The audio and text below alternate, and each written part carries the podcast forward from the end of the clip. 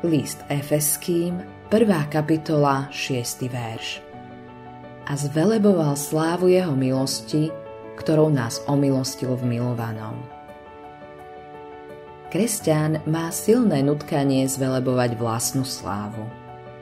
Spôsobilo to už veľa problémov v živote každého jednotlivca i zboru, preto prichádza jedno vykoľajenie za druhým.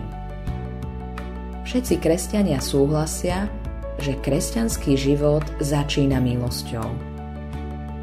Ale ťažko sa učí lekcia, že dlhý život kresťana obsahuje len slávu milosti. Veľa ľudí sa modlilo, aby získali slávu. Nie sme spokojní s tým, že sme iba bezmocní a úbohí hriešnici, ktorí sa musia držať samotného Ježiša.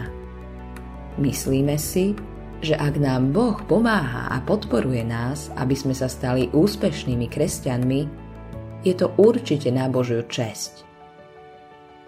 Možno patríš k tým, ktorí sa vlastným zlepšovaním unavili.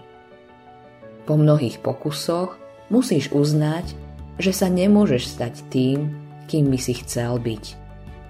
Nemôžeš preukázať žiadnu vlastnú slávu Všimni si, čo hovorí Božie slovo. Nemáme zvelebovať vlastnú slávu, ale slávu jeho milosti. Kto zvelebuje slávu jeho milosti? Sú to jedine tí, ktorí sa držia Božej milosti. Ak je tvoja minulosť pokrytá milosťou, potom je to sláva Jeho. Ak je tvoja minulosť pokrytá milosťou, potom je to sláva Jeho milosti. Ak sa Boh pozerá na časť života, ktorá je za tebou, nachádza Ježišovú milosť. To isté platí pre tvoju prítomnosť aj budúcnosť. Milosť v tebe vládne teraz aj v budúcnosti. Si dieťa milosti. Čím viac si to uvedomuješ, tým lepšie budeš zvelebovať chválu milosti.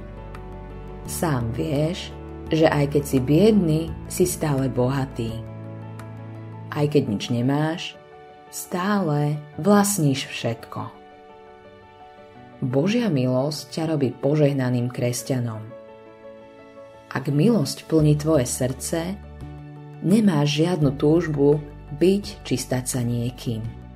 Chceš, aby Ježiš bol tvojim všetkým. Vieš, že je všetkým pred Bohom, preto by mal byť všetkým aj pre teba. Autorom tohto zamyslenia je Hans Erik Nissen.